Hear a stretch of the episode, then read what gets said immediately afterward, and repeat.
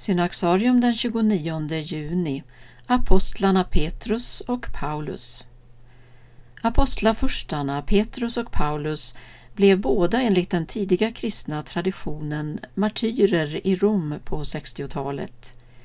Vilken tid på året det skedde finns dock inga uppgifter om. Bakgrunden till att de firas samtidigt den 29 juni är att deras kvarlevor temporärt flyttades just detta datum i samband med en förföljelseperiod år 257. Det ledde till att den dagen, i såväl öst som väst, kom att bli en av de tidigaste kristna festerna.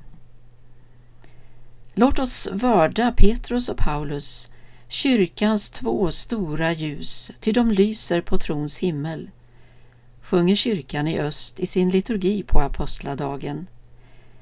Men när vi firar de stora apostlarna är det ändå inte deras personer som står i centrum.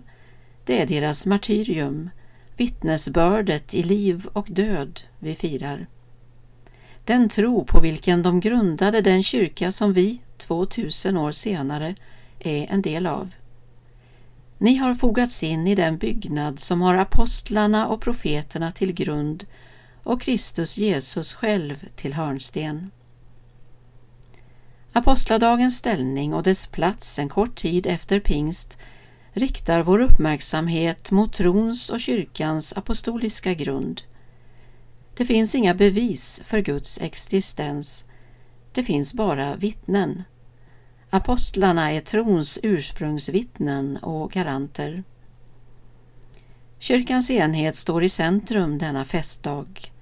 Enheten omkring den apostoliska tron men också enheten kring både Petrus och Paulus. Deras olika och kompletterande kallelser och nådegåvor utgör tillsammans kyrkans apostoliska grund.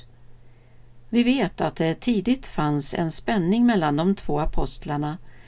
De förstod inte alltid varandra och kunde vara frispråkiga i sin kritik mot varandra. Här framträder en latent spänning i kyrkans tradition mellan ämbete och karisma, ordning och frihet. Petrus är apostel enligt ordningen. Paulus är undantaget som bekräftar regeln.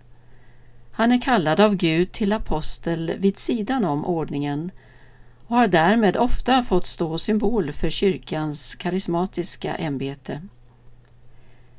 När Petrus och Paulus står tillsammans och kyrkan andas med sina bägge lungor blir hon frisk, stark och enad och kan stå i försoningens tjänst för en hel värld.